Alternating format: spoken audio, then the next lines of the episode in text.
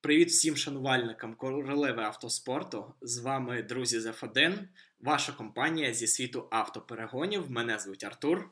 А меня Паша. И сегодня мы сделаем обзор Гран-при Монако. Это одна из самых престижных исторических Гран-при в календаре Формулы-1.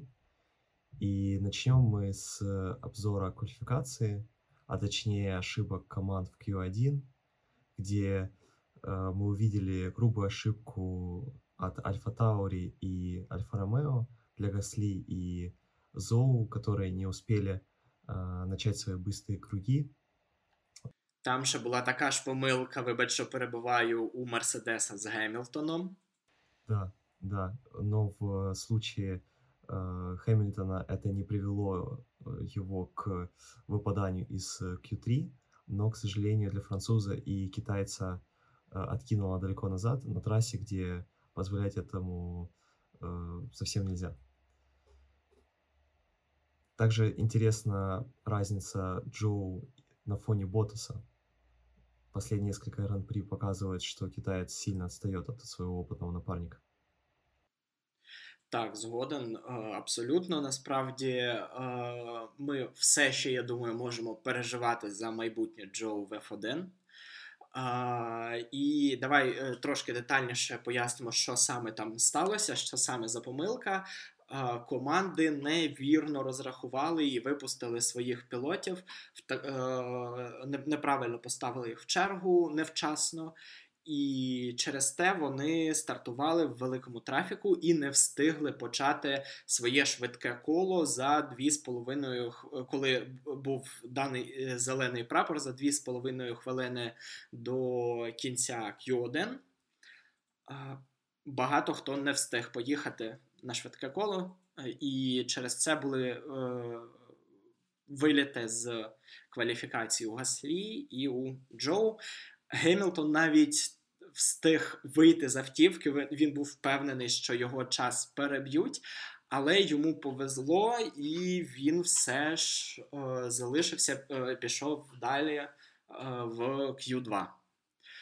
Отакий фейл був зі сторони команд. З іншого боку, в принципі, Монако. Е, це така траса, на якій завжди високий трафік. Ніхто не їде, як зазвичай, е, одну е, одну спробу, заїхали, перевзулися і на іншу спробу. Всі залишаються, їдуть на декілька кіл, і через це потім в гонці ми е, рідко зможемо зустріти софт, тому що просто він зношений за кваліфікацію, тому що ти їдеш декілька швидких кіл в кваліфікаційному темпі. Е, гума зношується максимально, наскільки це можливо. І краще в гонку такі ризики на себе вже не, не брати. Хіба що якщо для тебе це це е, ситуація пан або пропав, і це єдиний варіант стати отим паном, е, як на мене. Да, действительно, гонщики в данном случае оказались заложниками ситуации. До конца сессии оставалось всего э, две с половиной минуты, и э, все, кто стали в очередь последними, у них уже не было шансов начать быстрый круг. Э, поэтому Жаль, что потенциально быстрый Гасли оказался в конце второго десятка, хотя потенциал был приехать в первом десятке. Угу. Шкода ще Джоу, тому що він насправді міг би показати пристойний результат, і тут також е, потрібно згадати про Албона, який майже, якому майже е, вдалося, як ота от стара радянська книжка паровозі, який смог. Так, так от він, який не зміг, хоча був е, дуже близько. Він непогано, е, непогане коло проїхав, не вистачило буквально трошки, і стартував він 16-й. Проте, на відміну від свого напарника по команді Джо Гуан'ю, дуже міг здивувати Ботас, проте він став ще одним розчаруванням вікенду. Тому що практику він їхав дуже добре, на нього покладалися великі надії, і у нього була реальна можливість приїхати хоча б десь в першій десятці. Але е, справа в тому, що він приїхав 12-тим, вилетів в Q2, і якось розчарував, і на фоні нього дуже здивував Окон, який навпаки всю практику їхав дуже погано, показував результати десь 16-й там він був якийсь е, з практик, і завжди це було ближче до кінця пелотону. А приїхав на 10-ту позицію, вийшов в Q3, приїхав 10-тим, дуже здивував і. Е, він показав реально хороший час навіть в Q3 і справді став такою невеличкою першою невеличкою сенсацією цього вікенду.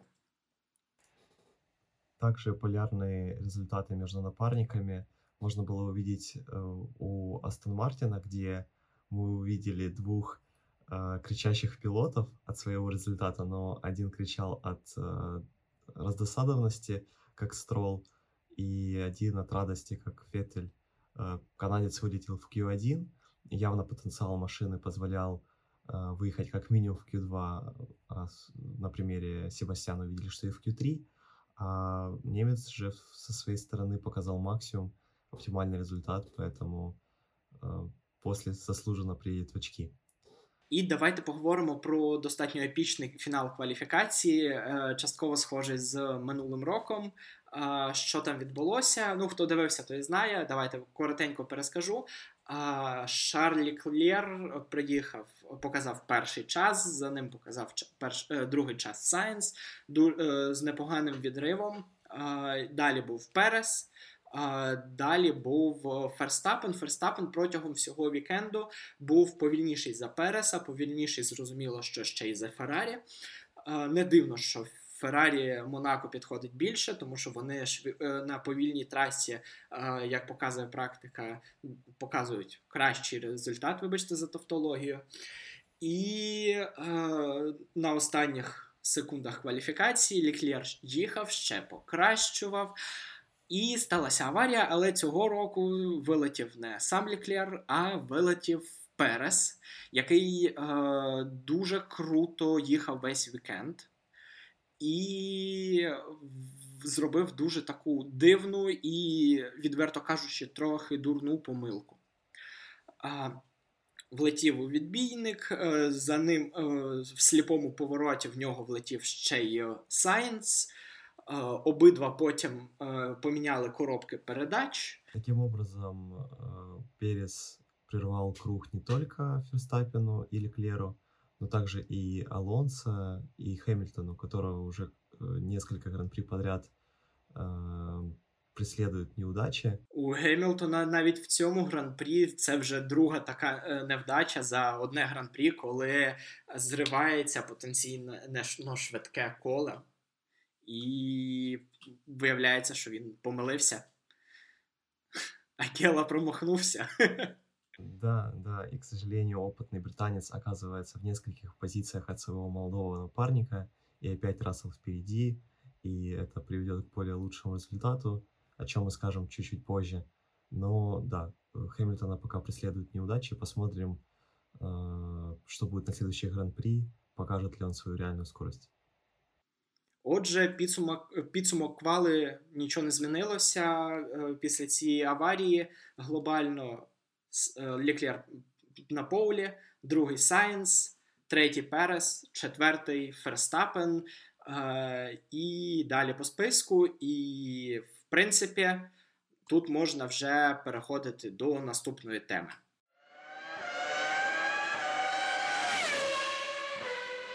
І наступною темою у нас буде е, розмова взагалом про гонку, про потенційні е, перспективи Гран-прі Монако, про е, основні ключові події під час цієї гонки. І почнемо ми, мабуть, з такого болючого момента.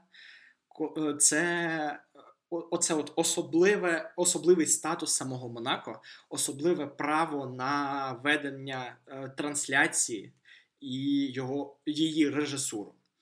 Багато хто скаржився вже бага... Е, декілька років поспіль, і цього року у мене особисто є скарга на те, як вони зробили цю трансляцію, як вони її зрез... зрез... зрежисували. От, вибачте. І Ключовим моментом, який мені не сподобався більш за все, було коли Перес заблокував собі переднє колесо. Цікаво, що там зараз е, коїться, бо Сайнс у нього на хвості.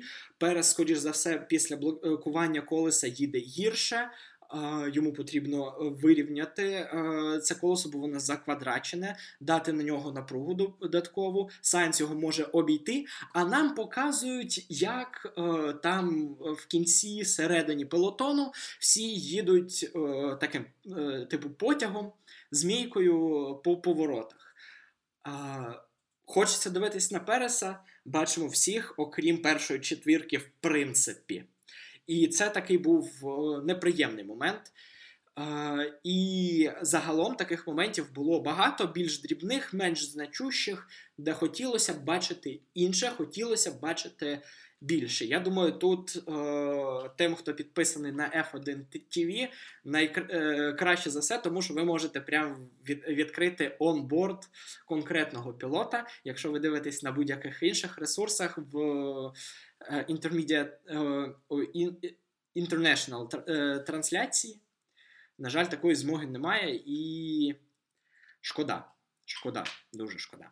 В защиту локальной трансляции Монако хочется сказать, что в Формуле 2 во время аварий были интересные ракурсы э, с э, маршалов возле трека. Это было видно, что какие-то маленькие камеры на людях, и они показывали прямо момент аварии с высоты человеческого роста совсем рядом, в нескольких метрах. Это очень интересный опыт увидеть настолько близко аварию и, или машину, которая стоит возле барьера, что с ней происходит. Поэтому, да, свои плюсы и свои минусы. Э, также скажу, что многие режиссеры, не только в Монако, э, выбирают э, не всегда лучший кадр, лучший ракурс, и даже говорили о том, что некоторых пилотов показывают очень мало. Сайнса показывали, были сезоны, когда несколько гонок подряд он проводил обгоны, а, а его не показывали. Такое ощущение, что как будто его игнорируют или какую-то команду. И к общему промоутеру Формулы-1 э, даже обращались, что больше показывайте, поэтому идеальных трансляций нет. Будем надеяться, что Монако э, улучшит и повысит свое внимание к ключевым моментам, как указал Артур, и увидим более интересную гонку э, в, со стороны телевизионной, телевизионной стороны. Mm-hmm. Ну і тут, в принципі, щодо трансляції цих спецумов саме для Монако, трансляції їх особистих, є сенс в цьому контексті проговорити про майбутнє Монако в цілому, як гран-прі.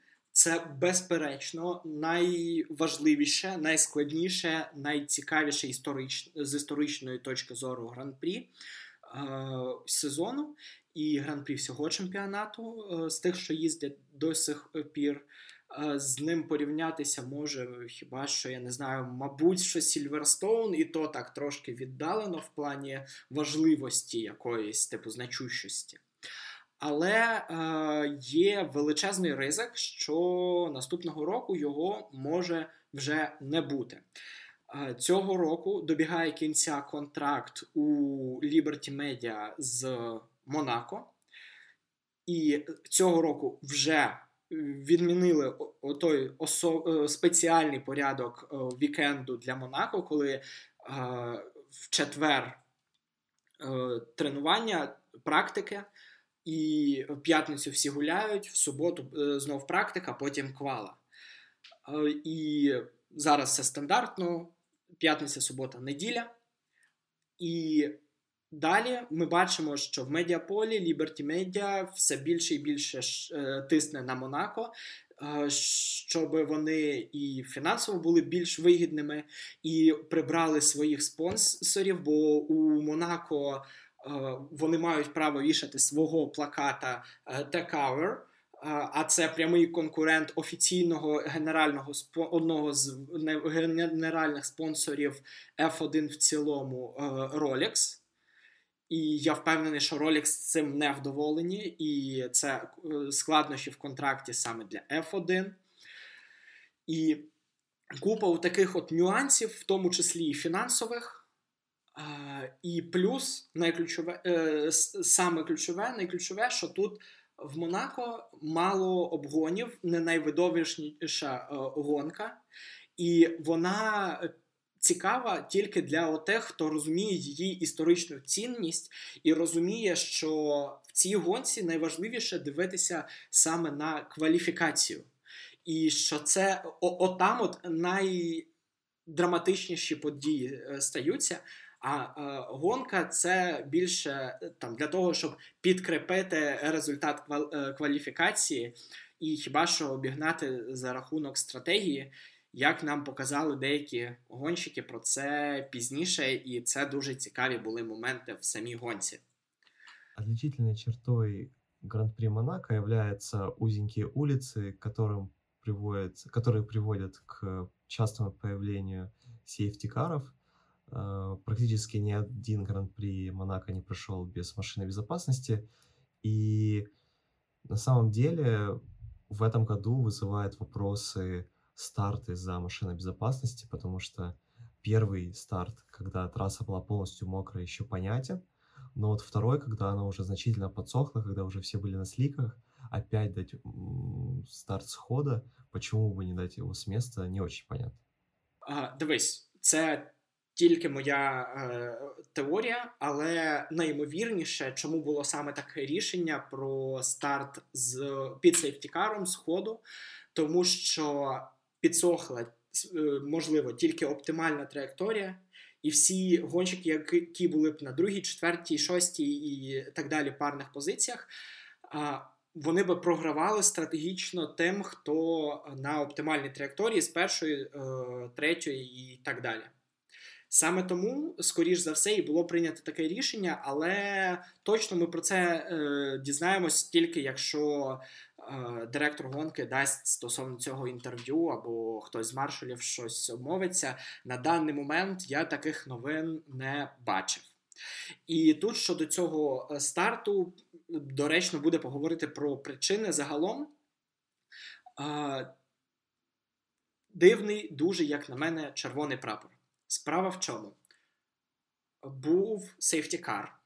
Всі нормально їздили, все прибрали майже. Ми думали, що швиденько витягнуть зараз е, відбійник у ту зону безпеки. Е, І е, дадуть звичайний старт сходу. Ми і гонка б так більше кіл проїхали. Тоді ще було незрозуміло, чи встигнуть взагалі 75% проїхати для повної кількості очок, чи не встигнуть. І для мене оце рішення е, не було, е, як на мене, однозначним і зрозумілим. От. Я думаю, что организаторы Гран-при э, будут ссылаться на безопасность Э, в любом случае с, со странными красными флагами, и я согласен со стартом мокрого, с мокрой линии. Э, думаю, что объяснение будет просто для безопасности. Э, так что я полностью поддерживаю твою мысль. Как мы видели, очень долго восстанавливали барьер Tech Pro. Его не так быстро можно привести в рабочее состояние, но на этом гран-при очень много было перестраховок для безопасности. Ну і справді для міських гран-прі дуже важлива безпека. І тут ще один момент, що до, до долі Монака, е, Монако в цілому в Формулі 1. Справа в тому, що зараз з'являються все більше і більше міських гран-прі. Наприклад, наступного року в календарі гоночному точно з'явиться вже Лас-Вегас. Це офіційна інформація від Liberty Media. І є Баку, є Лас-Вегас, є Сінгапур, є Бахрейн, є Абу-Дабі. Це також типу вузькі е, вузькі такі дуже сейфтікарні, якщо можна так сказати, гран-прі. І отут вже оця от унікальна ізюмінка е, Монако на фоні такої кількості складних гран-прі з великою е, дефолтною кількістю сейфтікарів вже не так сильно і потрібно, не так сильно виділяється. Це не моя думка, це от те, що е, думають, е, думає більшість. Я однозначно за збереження Монако, чисто з історичної важливості. І моя така мрія е, це план мінімум, щонайменше на сотий сторіччя гран-прі Монако, бути там на трасі, дивитися на гонку наживо. Да, я тоже очень надеюсь, что Гран-при Монако пройдет и в сотый раз. А, да, конечно же, здесь речь идет не только про Формулу-1. Гран-при Монако проводилось и во времена до Второй мировой, в 20-е и в 30-е годы, но э, будем надеяться, что лагерь любителей исторических гран-при, которые ценят э, всю значимость э, конкретно гонки в, в этом княжестве, победит, и э, гонка останется в календаре. Згоден. Отже, я думаю, що загалом по гонці е, пройшлись по, по таких базових речах. Тепер давайте переходити безпосередньо до наступної теми. А наступна тема у нас буде вже е, наступні теми у нас будуть вже детальніше про ситуацію в пелотоні.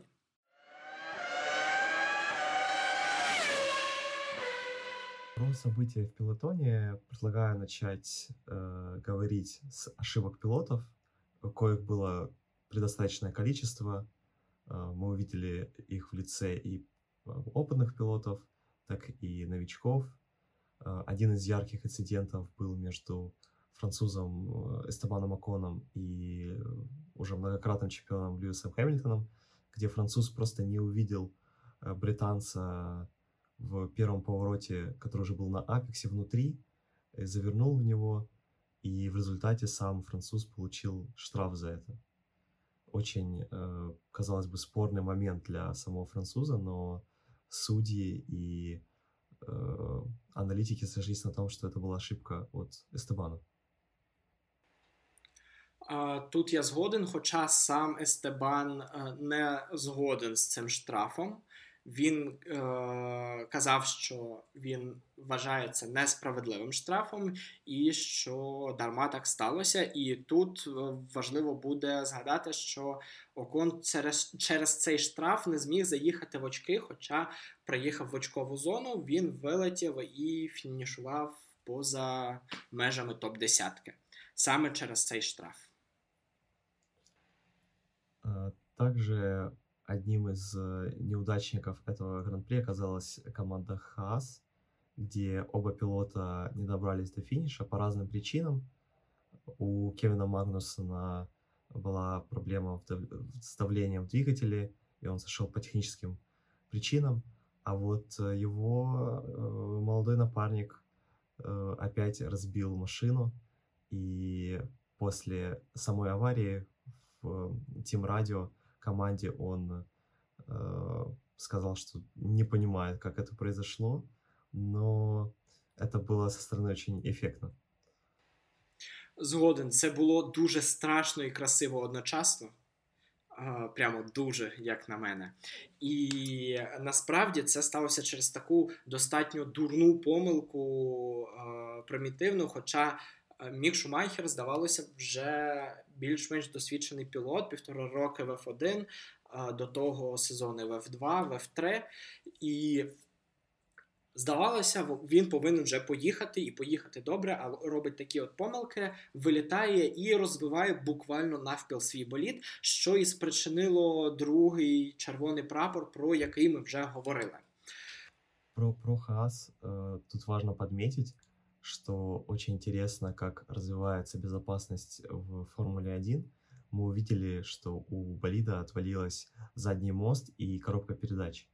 Если мы вспомним э, около двухгодичную давности аварию Грожана в Бахрейне, то его болид э, развалился пополам четко. То есть за монококом отвалился э, моторный отсек, и э, сейчас скажем так, болид имеет чуть больше частей, которые могут э, погасить удар.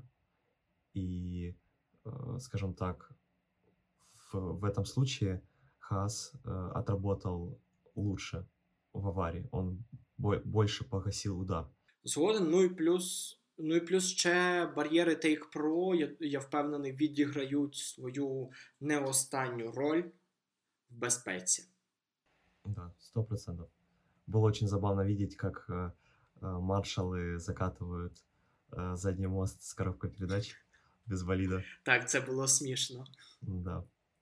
И также маршалы в целом очень большие молодцы в том плане, что очень быстро и оперативно забирали машины, быстро на коляску ставили болид, точнее поднимали своими руками и mm-hmm. от, отталкивали. Что случилось с Хасом Міха Шумахера. Так, і щодо Хас, тут важливо розуміти, що у них е, дуже обмежений бюджет, і, можливо, саме оця аварія буде коштувати їм якогось одного або двох навіть оновлень боліду, е, або в гіршому випадку навіть одного гран-прі, е, чого, звичайно, не хотілося б. Лагерь неудачников пополнил э, тайский пилот Алекс Албан. Он за несколько последних гран-при приучил нас, что на медленном Вильямсе он может приехать в очки, но, к сожалению, это не было э, в этот раз. И э, пилот, проживающий в Монако, как он сам сказал в одном из интервью, я вырос на сложных улицах Монако. На самом деле он пошутил, он из, он из Лондона, но он живет уже пару лет здесь, для него это уже знакомые улицы, и, к сожалению, это ему не помогло. Он сделал такое большое количество ошибок, он несколько раз вылетал э, в карманы безопасности, это точно было в первом повороте э, в, во время дождя, и в целом это не позволило ему финишировать э, на высоком месте, то есть он финишировал в конце, так что достаточно разочаровывающая гонка от Алекса. Так, згоден стосовно Албона, він справді привчив нас, що може приїжджати високо, непогано достатньо, і показувати хороші результати на своєму Вільямсі, але тут накоїв багато помилок, достатньо дурних, дитячих. І тут, в контексті дурних дитячих помилок, хочеться згадати ще й цю ноду, який е, останні декілька вікендів їхав непогано, давав надію на те, що він не вилетить все ж з Альфа Таурі. Е, така можливість ще залишалася, але тут він спричинив багато жовтих прапорів в першому секторі, робив дитячі помилки, і знову його судьба е, у його майбутнє в F1 під знаком питання. Про Цуноду хочется сказать, что э, действительно последние несколько гонок были намного лучше, чем последние Гран-при в Монако, но я надеюсь, что это не повлияет на его дальнейшую карьеру в Альфа Тауре. По молодежным, по пилотам из молодежной программы Red Bull мы видим, что пока что реальных претендентов нет. Э, реальные претенденты делают все, чтобы не попасть в Формулу-1, поэтому на данный момент Цунода, э, скажем так, в безопасности, э, насколько это может быть в системе Red Bull. И желаем японцу более лучших гран-при, чем было в Монако. Ну і про такі епічні невдачі саме пілотів ми скінчили. Я думаю, що далі ми ще поговоримо про командні профтики, провтики, командні е, помилки. Але зараз пропоную переходити до наступної теми.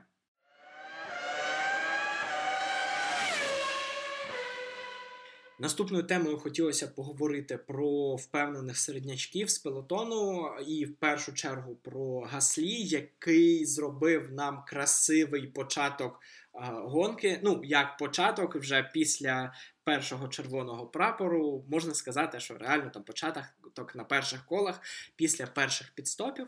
Він е, перевзувся вчасно в проміжну гуму і показав декілька декілька реально крутих обгонів і створив справжнє шоу. Я засмутився, що його е, в українських ресурсах його не було в голосуванні на пілота дня, бо я справді готовий був віддати саме йому свій голос.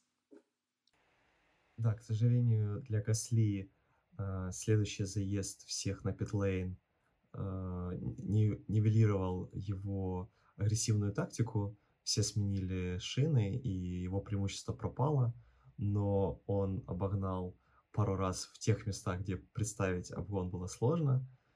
А, к сожалению, в конечном итоге это не привело его к, очковой зоне. Он финишировал только одиннадцатым, но сам он после гонки в интервью сказал, что получил большое удовольствие за, за рулем болида, и это самое главное. Он показал, на что он способен, что э, быстрый Пьер все еще здесь, и надеюсь, что это приведет его к очкам уже на следующем гран-при. Згоден, бо він як персонаж мені дуже подобається, імпонує, і хотілося бачити його вище в фіналь, е, фіналі заїзду. І що якщо далі говорити про впевнених середнячків, хоча не хочеться такого говорити про наступного пілота, але все ж Алонсо, багаторазовий чемпіон світу, дуже сильний гонщик. Зараз в цьому сезоні все ж середнячок впевнений, і він був дуже повільним. Це е, вповільнило половину пелотону. Завдяки його старанням вони їхали всі в 30 плюс секунд від е, лідерів гран-прі. І що найгірше, як на мою думку, для команди Альпін, це те, що саме Алонсо вимусив повільнитись Окона і не дав змоги зробити йому відрив 5 секунд від е, його переслідувачів. І саме тому у той штраф Окона вибив його з меж топ-десятки. Як на мене, ключова провина в цьому саме у Алонсо, який занадто сильно вповільнився. Я розумію, що він зберігав гуму, що намагався її зекономити, тому що був реально шанс просто не доїхати. Не було зрозуміло, скільки кіл ще ми встигнемо проїхати, тому що таймінг е, і гонка закінчувалась за таймінгом, а не за колами і дистанцією. Але все ж таки провина тут. Принаймні значна доля провини за цю ситуацію на безпосередньо Алонсо. Но в актив Алонсо можно записать борьбу с Хэмилтоном, которую он выиграл уже какую гонку подряд. И я уверен, что для испанца это особое удовольствие побеждать именно его, своего бывшего напарника по команде в далеком 2007 которым он, э, которого не смог победить в борьбе за титул. И, точнее, никто из них не, мог, не смог победить в борьбе за титул. Но в целом Алонсо показал э, хорошую гонку в плане обороны от Хэмилтона. Да, темпа не хватило для того, чтобы Акон э, финишировал в топ-10. Э, надеемся, что у Альпин не будут такие большие проблемы с, э, с шинами, с темпом гонки, потому что его явно не хватало в Монако. Ще одним цікавим середнячком, який показав дуже показує дуже стабільні результати, це Рассел. Він нижче п'ятої позиції цього е, сезону не приїжджав. Він е, стабільніший за Гемілтона, і це показує е, особистий залік пілотів. І, як на мене, Рассел однозначно претендент на те, щоб стати в майбутньому пілотом номер один у Мерседеса і замінити Гемілтона, коли той закінчить кар'єру. Подивимось, скільки часу ще це займе. Забере. Что хорошо для Рассела, что он отлично влился в команду. Руководитель команды Тота Вольф говорит, что э, складывается ощущение, как будто британец уже давно с нами выступает, несколько лет, а прошло буквально несколько месяцев, и его результаты э, радуют каждый, каждый уикенд. Он явно мотивирован на для него быстрой машине показывать максимальный результат, чего не скажешь о Льюисе, который привык бороться за э, минимум топ-2, а то и только за первую позицию. Э, тут же для э, новичка в Мерседес после Вильямса э, каждая гонка в топ-5.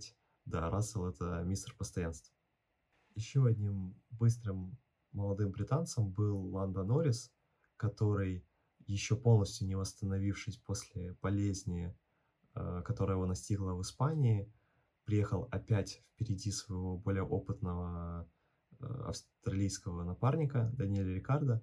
Даниэль, в свою же очередь, выиграл это гран-при в 2018 году и в 2016 был очень близок к победе, если бы не командная ошибка. Он был бы двукратным победителем этого гран-при, и уже второй год подряд он не может показать скорость на Макларене на этой трассе. В, прошлый, в прошлом году Норрис финишировал на подиуме и даже на круг обогнал Даниэля, и австралиец разбил машину в тренировке, он проиграл очень много в квалификации, у него не было шансов, чтобы пробиться в первую десятку в гонке. Э, при этом же Ланда квалифицировался на прекрасной пятой позиции. Да, он проиграл Расселу в борьбе за, э, за пятую позицию и стал шестым, но тем не менее это прекрасный результат для Макларена в текущей форме, и, к сожалению, э, тучи над Рикардо сгущаются. Так, тут е, потрібно ще звернути увагу на те, що казав Зак Браун, е, гоночний директор команди Макларен. Він казав, що наразі у них е, не зрозуміло, чи буде Рікардо залишатися на, на наступний рік. У них в контракті він сказав, що прописані умови як для того, щоб подовжити цей контракт, так і для того, щоб його анулювати навіть достроково.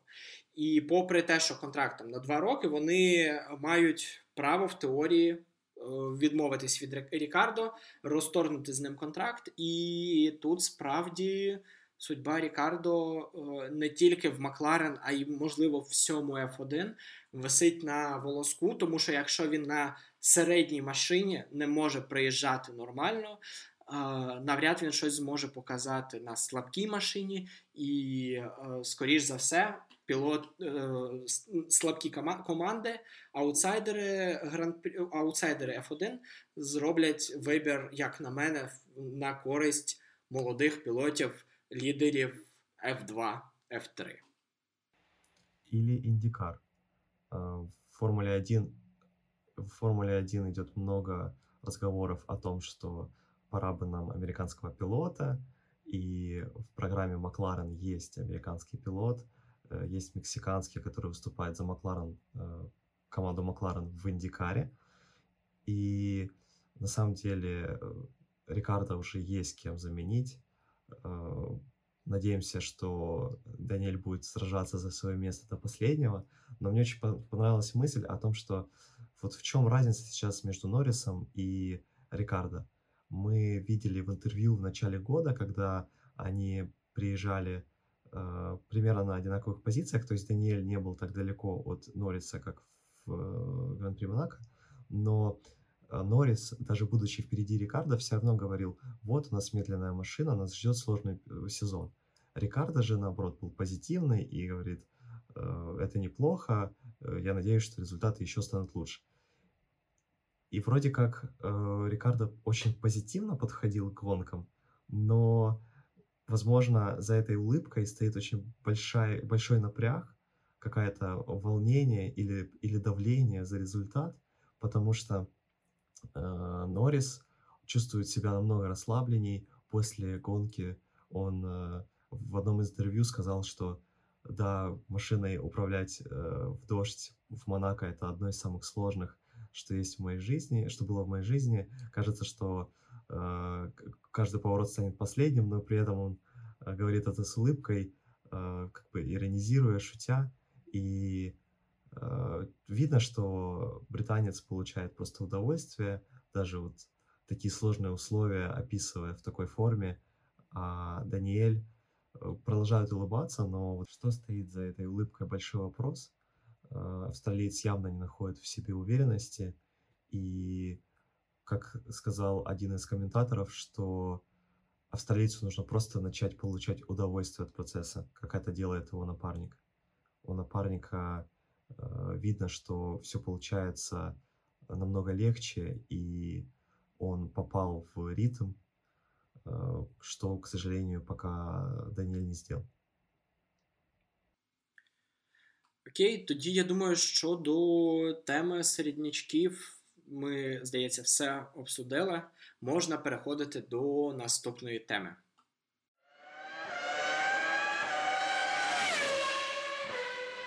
Далее мы поговорим про лидеров. Несмотря на узкие улицы Монако, среди них были перестановки, но начнем мы с технической части на примере третьего мотора Ferrari. Так, Феррарі е, змінили вже третій мотор для Леклера, другий вони ставили е, е, просто в плановому режимі, але він підкачав на гран-прі в Іспанії і зламався так, що його неможливо відремонтувати. Тепер у Феррарі на весь сезон залишився вже трошки зношений перший мотор, і оцей новий мотор, який то тільки но поставили і від'їздив одне гран-прі в Монако. Тут є величезний ризик для Леклера, враховуючи, що він їде на потенційно на титул і б'ється саме за титул чемпіону.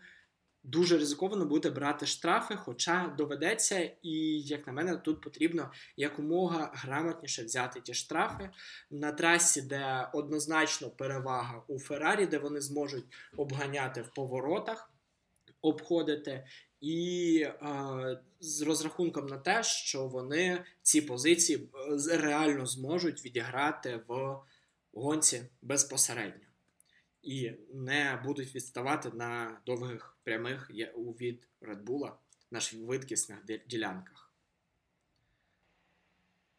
Да, но третий мотор для Ferrari, к сожалению, на этих выходных не стал единственной проблемой. Была также проблема с тактикой. А, Так, по тактиці величезна проблема з тим, що хотіла команда і що хотіли гонщики. Ми це бачили неодноразово. Спочатку Сайнс казав, що переходити хоче одразу на сліки. Його кликали в бокси, бокси, бокси, ставити intermediate е, гуму. І точно е, ну, так само Леклер заїхав на проміжну гуму. Через це втратив позиції. Е, втратив перевагу, е, Феррарі реально провтикали. І коли покликали Леклера в другий раз вже на сліки перевзуватися е, в той момент, коли в боксах вже був Сайнс, це просто неймовірний epic fail, коли Сайнс вже на пітлейн, Леклер вже на пітлейн, Сайнс вже на пітстопі. І Леклеру кажуть по радіо, типу, повертайся на трасу, а йому просто можливості такої вже немає. От, І довелося йому чекати, довелося е, терпіти повільніший пітстоп. І через це він дуже сильно образився на команду. І ми, е, щодо, повертаючись щодо емоційності гонщиків на цьому гран-прі, е, він був емоційний як ніколи. Е, прямо в радіообмін кричав, що ви таке робите. Я тут, вибачте, буду е, матюкатися, лаятися, бо це реально е, прокляття Шарля продовжується. Е, Нібито він вперше в формульних серіях закінчив вдало, нібито вдало, без сходу, без невиходу на стартову решітку. Монако, домашнє своє гран-прі. Але з таким епічним. Що це складно описати, мене реально бомбить. Я в шоці, тому що, е, не дивлячись на те, що я там намагаюся бути завжди об'єктивним, і я дуже радію за Переса, який переміг, він е, реально достоїн цього. Мені дуже шкода Шарля, і, бо мені він дуже імпонує. Мене реально бомбить. Це я відбомбився. Паша? Да, действительно, команда Ferrari, заняв первый стартовый ряд, э, имела большое преимущество в тактике, и она могла задавать тактику в этой гонке. Но первым э, на питлейн заехал Перес, и команда Ferrari достаточно вяло отреагировала на него Леклером почему-то, зазвав его на, для смены шин на интермедиат. Ну тут тут однозначно е, команда кликала Сайенса, але він просто не поїхав в бокси. Він сказав, що я не буду в бокси, я буду одразу переходити на слік, і йому такі гаразд, залишайся на трасі. Був такий радіообмін. Да, действительно, самая правильная тактика была с шин для сильного дождя переходить на слик. То есть чем меньше пидстопов делает пилот, тем он, скорее всего, быстрее проедет. Лидеры за счет преимущества в, авто, в скорости болидов, они уже оторвались от середины пелетона, и для них не так было важен этот отрезок на интермедиате, э, чтобы, как Гасли, например, э, отыграть какие-то позиции. И у Переса была одна из самых агрессивных тактик из лидеров. Мне показалось, что Red Bull рисковал мексиканцам, они с ним пошли в банк и, казалось бы, это как прерогатива второго пилота, идти по такой рискованной тактике, а Ферстаппен э, спокойно продолжил ехать дальше.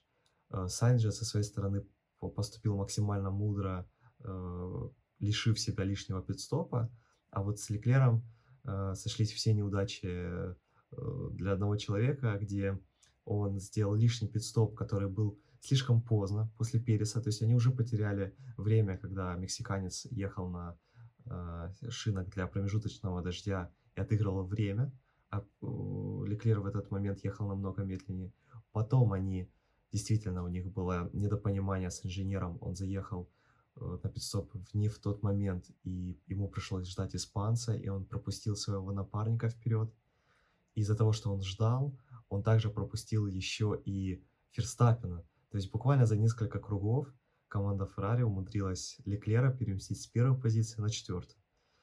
Сайнс же в этот момент делал все правильно. Он не сделал лишнего пит-стопа, он, э, у него не было задержек при этом пит-стопе, но с ним приключилось тоже один момент. На выезде с питлейн на подъеме к казино он э, уперся в Вильямс. И как он уже после финиша сказал, что это буквально несколько десятых секунды либо секунда, они помешали ему э, после этого обогнать Переса. Э, на этом примере мы увидим, насколько важен круг заезда и выезда из боксов, насколько это делает разницу. Не только гонки выигрываются на трассе и на пидстопах, как мы часто видим, когда э, гейковерт э, перестает работать или еще что-то какие-то проблемы, а также просто сам выезд – тоже очень важен. И для испанца, к сожалению, это был ключевой момент, где, как он после этого сказал, что да, мне не повезло, повезло Пересу, но Пересу до этого тоже не везло, поэтому надеюсь, что мне тоже повезет в будущем. Так що він достатньо спокійно к этому віднесся. Щодо Сайнса, абсолютно згоден. Тут же буде більш конструктивно, а не емоційно, як було до того. Ця, Цей зайвий підстоп справді е, коштував Ліклеру е, багато очок, коштував. Перемоги в домашньому гран-прі коштував можливості знов вийти в лідери чемпіонату якби він поїхав на один підстоп, протримався б декілька е, кіл, навіть якщо Перес його би обійшов. Нічого страшного би не сталося, бо він би поїхав на е, одразу мінятися на софт і міг би андеркатнути Переса е, на заміні на софт і залишитися би першим все одно, тому що всі поїхали після нього. Він би виїхав першим і залишився першим. Е, і я впевнений, що це реально такий ключовий момент, в якому провтикав, провтикали механіки інженери Сайенса, о, точніше, Ліклера, а натомість Сайенс тут показав дуже хорошу стратегію, і а, справді тут все вперлося тільки в невезіння з цим Вільямсом, яке коштувало перемоги Феррарі, багато очок для Феррарі і е, якихось особистих е, амбіцій Сайенсу і ну, безпосередньо також очок. Вот. Говоря про эмоции, я полностью понимаю твою реакцию на тактику Феррари с Леклером, но уже не первый год, видя э, то, как э, тактики из Маранелла скажем так, работают. Меня не особо это удивило, что э, они сделали ровно все неправильно, все для того, чтобы э, Леклер откатился как можно дальше, то есть он проиграл даже не одну, а сразу откатился до четвертой позиции. И да, эмоции у самого Манигаска были через край во время Гран-при. Мы видели, когда был красный флаг, и они стояли на питлейне, он выскочил из машины, куда-то побежал. У него потом спросили, э, пошел ли ты к команде задавать вопросы. Он сказал, нет, мне нужно было успокоиться. Потом он доехал... Покорити бігав. Но... Я впевнений, покорити бігав. Да, покурить и покричать. Вот. И э, после, после завершения Гран-при он э, достаточно разочарованным голосом сказал, что мы не могли это сделать в том плане, что потеряны большие-большие очки. Они умудрились пропустить Макса вперед и еще увеличить отрыв голландца. Поэтому это, конечно, разочаровывающий гран-при для Феррари и для Монігаска, в частності. Так, тут абсолютно згоден. І щодо відриву Макса, щодо Переса, в принципі, до Редбулу в цілому, тут е, такий момент, що вони ще і в командному заліку е, тепер лідирують е, з, і збільшують відрив. Е, і що здивувало більше за все в Редбулі? Перший це вікенд, в якому реально Перес протягом всього вікенду і на кваліфікації, і на тренуваннях до того, і на самому гран-прі був сильно помітно швидший за Макса. Після попереднього гран-прі, де йому сказали, що ти знав, яку команду ти йдеш, коли е, просили пропустити Макса. І коли його так, типу, дуже сильно задвинули показово на роль другого пілота, це е, було для нього, як на мене, дуже потрібно, в принципі, для Переса. І це дуже круто, що він зміг перемогти в цьому гран-прі. А, я, Мене однозначно порадувала ця перемога, е, бо Перес мені також імпонує як персонаж, як е, пілот. Дуже сильно це реально талановитий пілот. Е, чого тільки вартує те, що він реально може боротися з Максом, який беззаперечно видатний пілот з видатними здібностями. От. І цей вікенд нам точно це продемонстрував. І щодо висловів а, Крістіана Хорнера, голови команди Red Bull, який сказав, що не будуть заважати Пересу боротися за лідерство в чемпіонаті. А, і Макс сказав, що хай переможе швидш, найшвидший. Е, як на мене, це таке перевзування на ходу з боку Red Bull, з боку, керівництва, тому що. Е, вони сказали, що того гран-прі їх невірно зрозуміли, і вони мали на увазі, що там просто різна тактика, різна стратегія, і стратегія у Макса е, швидша, і тому йому його потрібно пропустити. А ми всі чули прекрасно, як сказали, ти знав, в яку команду ти йдеш. Там однозначно малося на увазі те, що малося на увазі. І, як на мене, тут немає е, простору для якихось альтернативних трактовок. Но Кристиана можно понять, потому что есть свои преимущества э, в команде, когда есть два равных пилота. Это, скажем так, дает мотивацию например, Серхио Пересу дальше э, выжимать максимум из машины и в конечном итоге привести команду в, в Кубке конструкторов. Я думаю, что на дистанции чемпионата Макс все же окажется более сильным э, в плане результатов. Э, да, Монако как достаточно странно, что он провел его медленнее мексиканца. Это одна из немногих гонок, где он был достаточно не агрессивен, он не проводил э, каких-то атак, как это было в Джиде 2020 года, 21 года, прошу прощения, где он очень жестко атаковал Хэмилтона, или как он атаковал в 19-м того же самого Хэмилтона в Монако, когда ехал вторым. То есть там было пару попыток атаки, казалось бы, где нет места. Здесь же даже никаких намеков, он просто набирал очки. И мне кажется, что это уже опыт, уже какая-то зрелость пилота, который борется за титул. Он просто набирает очки, приезжает впереди Леклера, что очень важно. И этот подход э, должен дать плоды. А на борьбу между двумя напарниками в Редбуле э, очень интересно посмотреть. Э, и надеемся, что она продлится как можно дольше.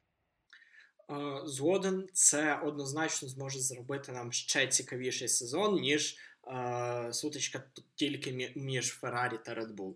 Отже, я думаю, що на цьому все виходять. Ми обсудили, обговорили всі події, які були в цьому гран-прі, в кваліфікації і в цілому за вікенд, всі значущі події. А, І залишилась тільки одна, яку ми не згадали, коли говорили про, про помилки. Латіфі, який дуже красиво припаркувався в шпильці біля пальми. І зробив е, багато там такого сумбуру під час гонки. І, в принципі, протягом всього сезону Латіфі показує дуже цікаві результати. Він найкращий крешер цього сезону. Е, крешер не в тому плані, що в нього всі вкрашуються, а в тому, що він кришить автомобілі. І е, протягом перших е, гран-прі у нього, здається, за три гран-прі чотири аварії чи щось близько того.